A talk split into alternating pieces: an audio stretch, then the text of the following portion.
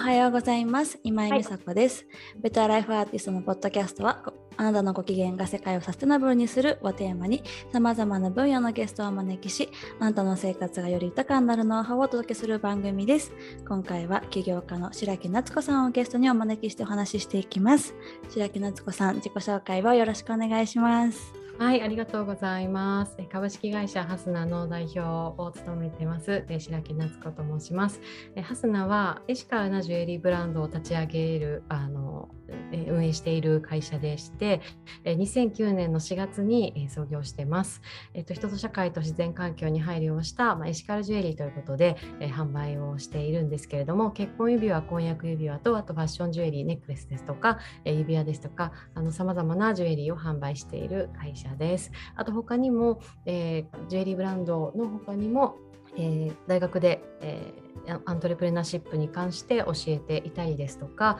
あとは、えー企業ブランドのアドバイザーとしてもあのお仕事をしています。ありがとうございます。夏子さんとこうしてまた、ポッドキャストに、私のポッドキャストの方に出てもらえるのとっても嬉しいです。ありがとうございます。ね、夏子さんとのね、出会いはクラブハウスそうそうそう。でしたよね。うん偶然の出会いで、うんうん、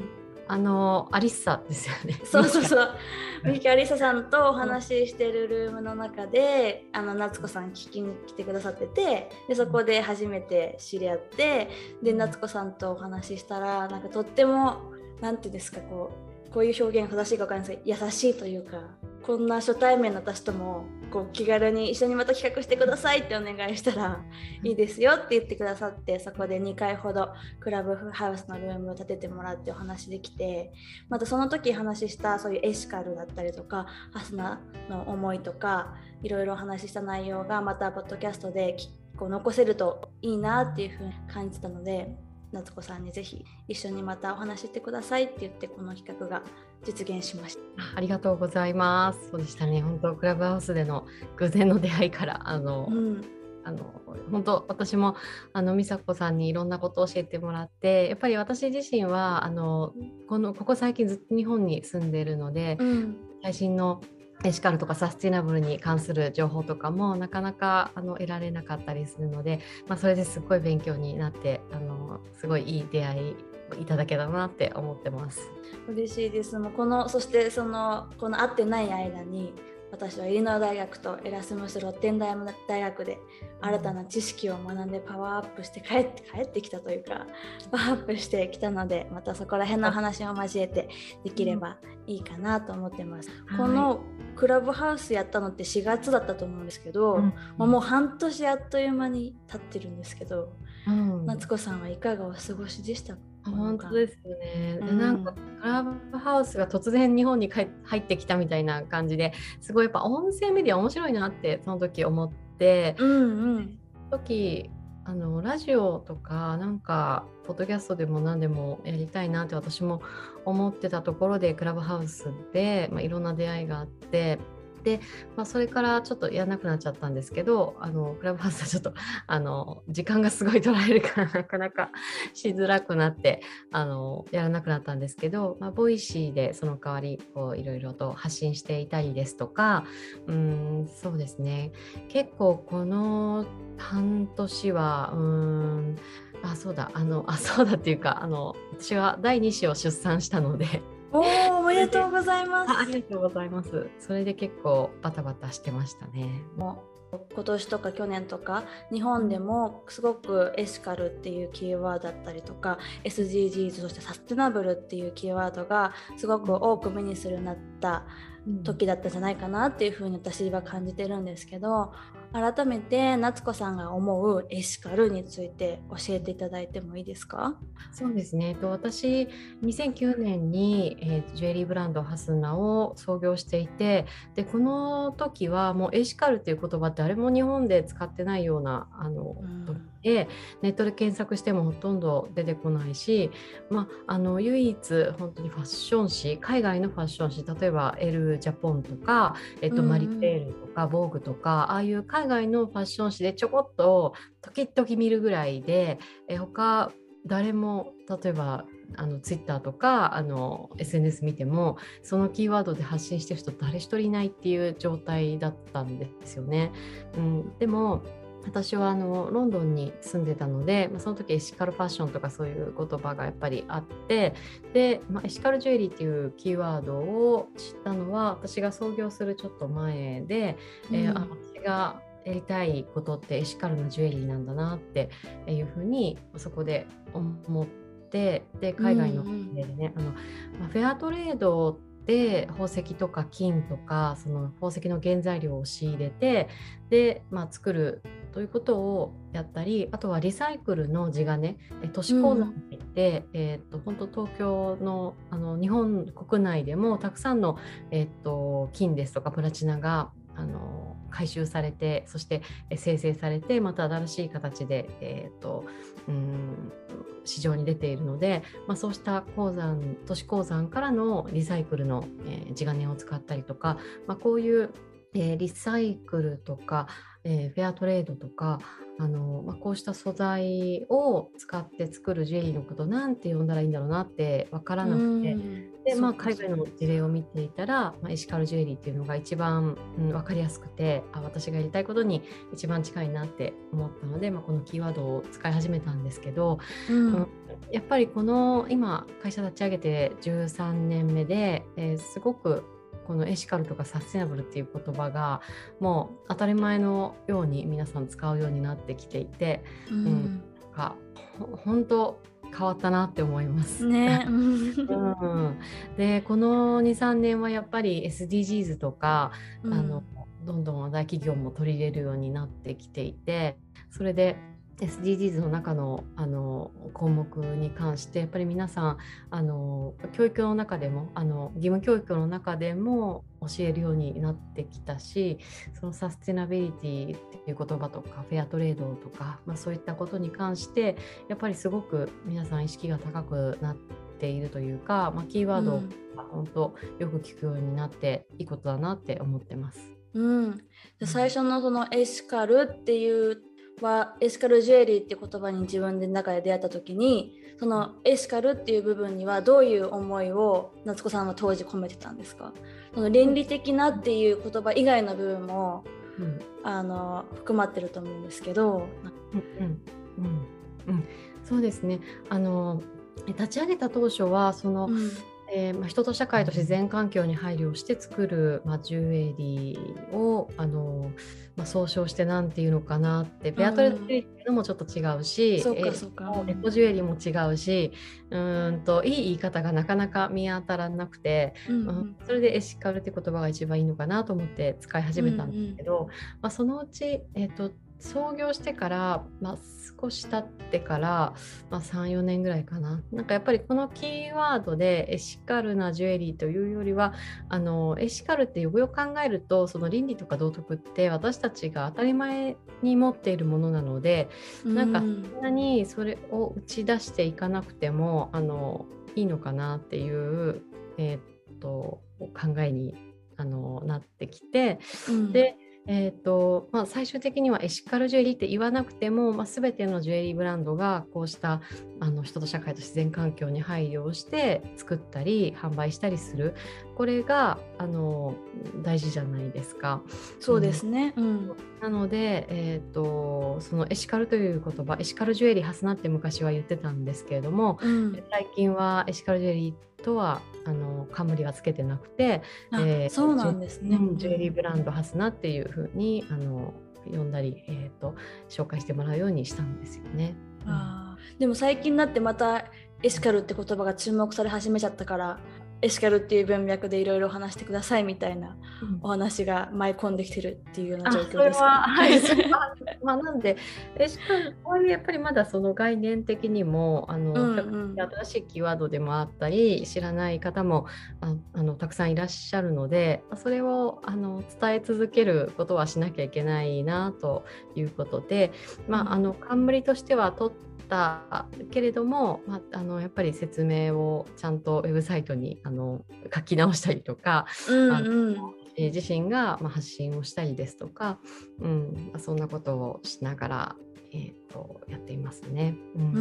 ん、でもいいですよね。そういう皆さんがそういうキーワードを注目してくださってることをきっかけに何かを知るっていう流れでもあるのかもしれないと思うと、うん、ねそうで私はそのどっちかっていうとサステナブルっていう言葉を使って私も発信させてもらっていることが多くってなんか今の話を聞いてすごく夏子さんに共感するなって思ったところがいくつかあったんですけど、うん、あの私もこう自分がなんかなんでしょうね。こう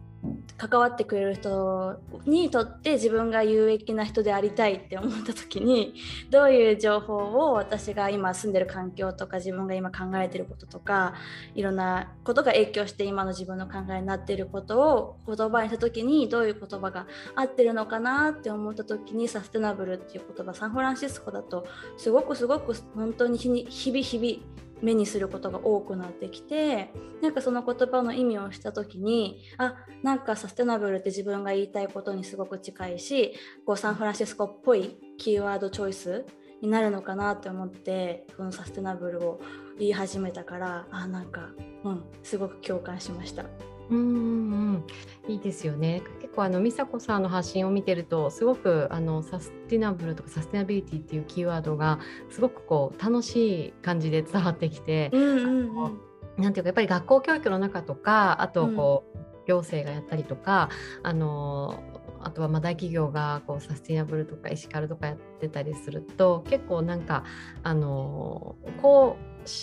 これはいけませんみたいな これをしてはいけません、うんうん、なんかゴミを分別しなければなりませんみたいななんかそういう何て言うのかなちょっとこう、うん、規制というかなんかやっちゃいけないことを羅列されるような感じもあったりしてすごくこう窮屈に感じるようなこともすごく多いんですけど、うん、でもああの本当はそうじゃないんですよね。なんか本当美佐子さんみたいにすごくこう楽しんで発信されてる方のを見るとすごくあなんかこういうの理想的だなってすごく思ったりします。あありがとうございます。だってさこう楽しくないと続けられないじゃないですか、うん、サステナブルっていう言葉が持続可能性とか、うん、環境とか社会とか経済とかいろんなことだけにわたったことの持続可能な発展を意味する言葉だから何か自分が我慢したりとかこう何かの恐怖感とか正義感とかでやってしまうと人にもそういう風に対応してしまう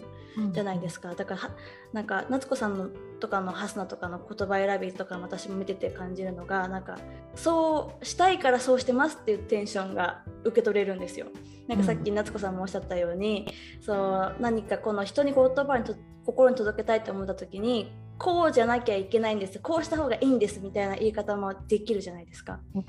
だけど私とか夏子さんはそうじゃなくてなんか私はここに共感してこういう未来を見てるからエシカルっていうようなとか透明性が高い会社の経営とかをしてるんですっていうようなのを見れてなんかお互い共通して大切にしてることなのかなって今。うんすごい共感します。うん、でこの夏子さんそのエシカルについての学びとかの発信とかントレプレナーとして起業家としてこう教える立場としても活動なさってるかと思うんですけど夏子さんがこのエシカル好きな理由この言葉に出会った時に、うん、えこの言葉めっちゃいいって思った気持ちっていうのは何だったんですか、そうですね。やっぱりなんか地球や人とか作ってる人に対してなんか良いことをしているプロダクトを買うとなんかあのうんと罪悪感がないというかギルトフリーな感じがすごい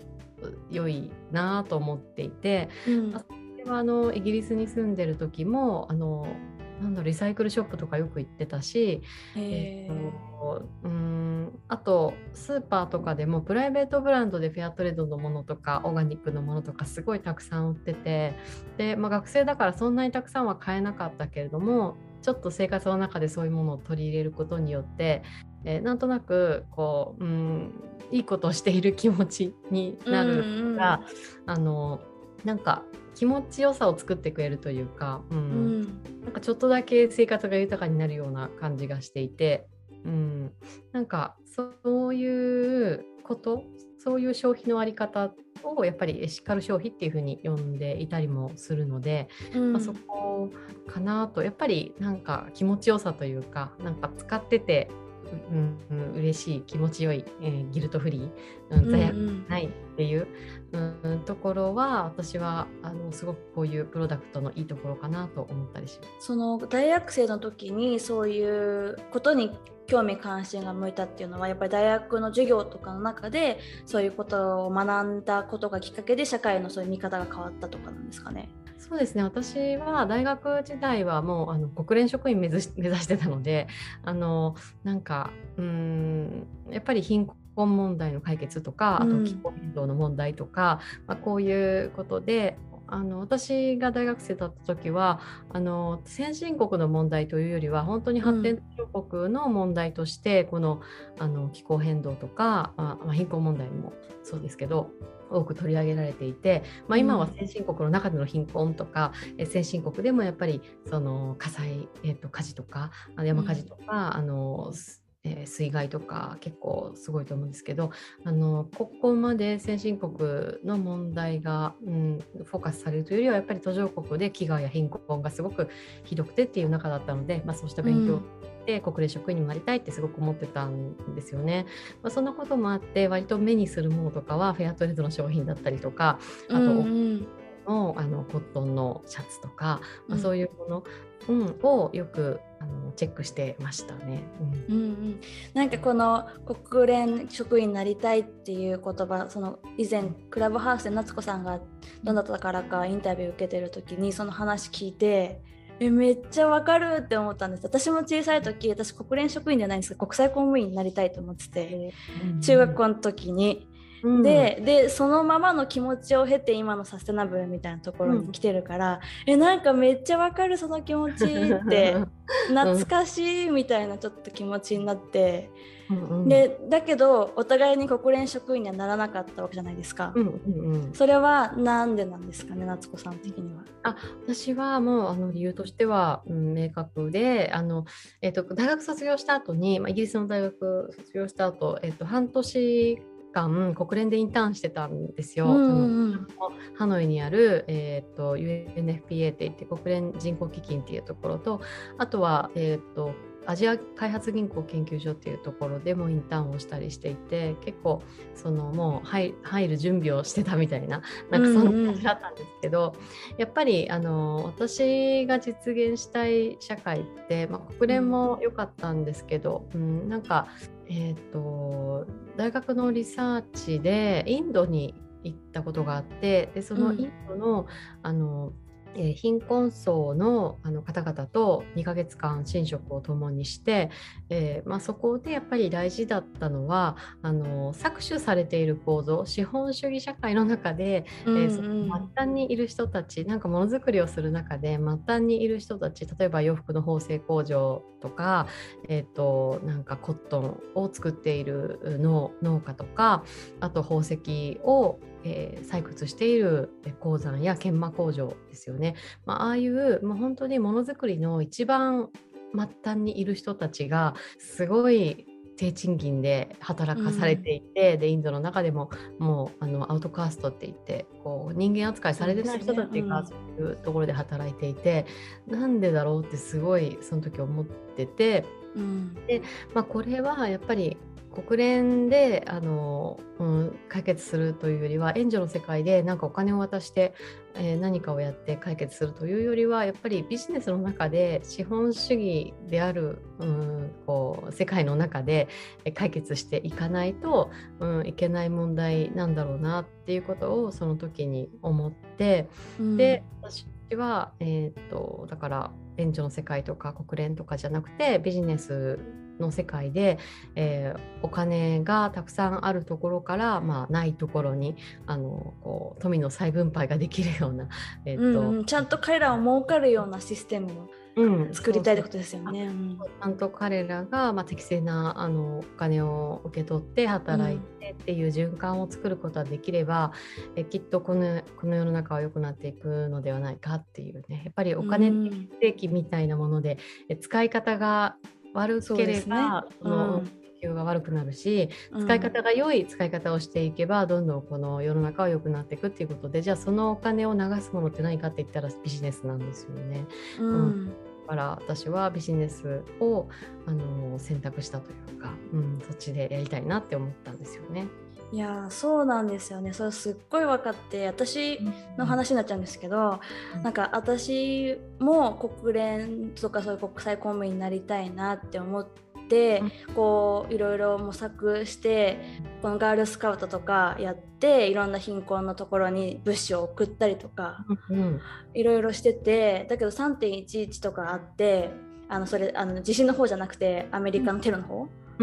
があったのを見た時にそのこう全然知らない人を助けるとか物資を送るってどういうことなのってすごい考えさせられたんですよね。でなんか簡単ににできないなってこう、うん、これはもっと勉強しなきゃいけないって思ったのとこうも私が幸せでいてくれることが周りの人は幸せなんだなってことにも気づいてなんかずっと周りに対してのなんか心配事とかもっと世界がどうなったらいいのにとかアウトソースしてたんですけど気持ちが。だけどふと周りを見ると親とかはそういうことに戦ってる私よりも私が楽しく生きてることの方が嬉しいんだなってことに気づいて、じゃあ私が楽しいことって何だっけって思ったらやっぱ知識を得ることだったから、うん、うん、本を作りたい。そして楽しい本。そしてなんか世界に共通通用する日本のソフトパワーって何だろうって言ったらアニメだったからアニメに入ったみたい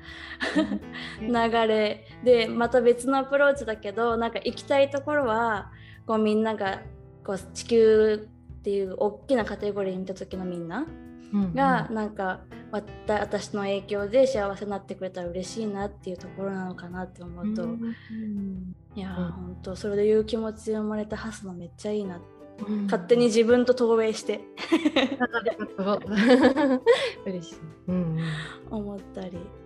ました、でも本当そうですよね。ビジネスで私もそうでありたいって思ってるからなんか環境活動家みたいな形ではなりたくなくてどうやったら今私がやってる活動がそういう経済を生み出すようなビジネスになっていくかなって今ちょうど模索してるところでいろいろ物を販売したりとかそのじゃあメディアとしての機能をやったりとかでしてるんですけど、まあ、ちょうど今私悩んでね。うん、そうか。へえうん。えアニメアニメの方に行ったっていうのはなんか仕事してた、うんうん、あそうです。アニメですと、うん、あの出版社に最初働いてその原作を作ってアニメ化してゲーム化してみたいなのをやってたん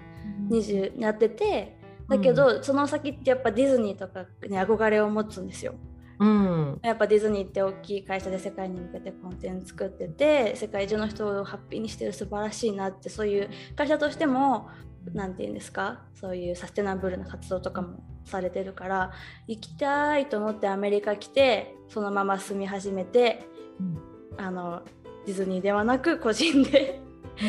サステナブルなそういう発信とかを始めたっていう流れなんですよね。うん。うん。ね。えー、でもやっぱりサンフランシスコとか、まあ、あのそのサステナビリティとか、まあ、エシカルとかそういうあの概念に関してすごく意識が高いあの場所に住んでいるってそれだけですごくあの、うん、発信する価値があるというかそこで受け取ったものをこう美佐子さんがいろいろ発信してくださるとすごく私も勉強になるしすごくあの情報にあのなんていうか、うん、価値がありますよね。うん、ねなんかそういうふうに思ってもらえたらいいなと思ってやっぱりここ、サンフランシスコってねこういういろんなテックが始まって皆さんの携帯の手元の中に入っていくような、ね、街だからこそいろんなアイデアが日々生まれてるからそれをキャッチして私は英語で学ぶっていうことに対してのあの心理的ハードルが低くなってきてるから何かそういう大学で学んだこととかを日本語でリアルな最新なやっぱりねこうエシカルとかステナブルって日々情報ってどんどん更新されていくものだからなんか発信してそれをねいいなって思ってくださったら嬉しいなっていう気持ちで日々イルノ大学の単位を取ったりエラスムスロッテ大学の単位を取ったりとか娘が寝てる間に一生懸命やっております。あそうなんですね。でそれ大学はコースで取ったっていうことそうです。コアセラっていうさあのスタンフォード大学が始めたあうんのオンライン教育サービスの方であのあったコース好きなコース出会えたのでそれを取ってみたって感じですね。えーあいいですね。うん、うんだからそういう学ぶっていうことにこう対してもうん。こういう場所があるよっていうのもなんかうん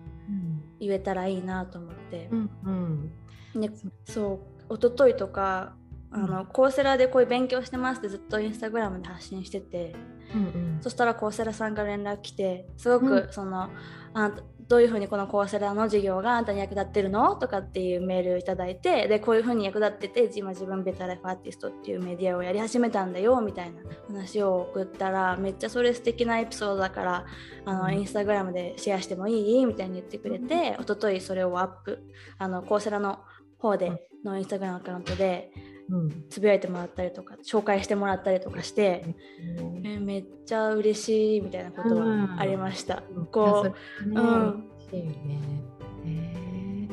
でもコーセラまだなんか日本で使ってる人あんまり見たことないから、ううん。それもすごくいい体験というかシェアしてそうもらですね。ううんん、になりますよね。うん、うん。今オンラインで無料とかでそういう翻訳機能とかも充実してるし、全然なんかみんなでき私ができてるんだからできるよっていう気持ちで。うん。いやいやいや。えそれ翻訳機能っていうのはそのそういう大学の講義とかを日本語で見れるってこと？あいや自分でなんかディープエールとかとかサービス使ってバーってその資料を翻訳できるから、あの英語で一回聞いて難しいのもこうなんていうんですかもっとき、思ってるより簡単だよって。え思いますあそうな夏子さんが大学行ってた頃は多分ねそういうこう翻訳機能とかもなかっただろうし、ー紙の本 本だったから真相になりながらすね新参になりながらね本の辞典をこう開きながら英語を調べてみたいな感じだったと思うんですけど今ってまたね流れが違うから多くの人がうん。世界の英知にアクセスできるんだよってこともなんか伝えたいことの一個だなと思って。うん。いや本当そうですね、うん。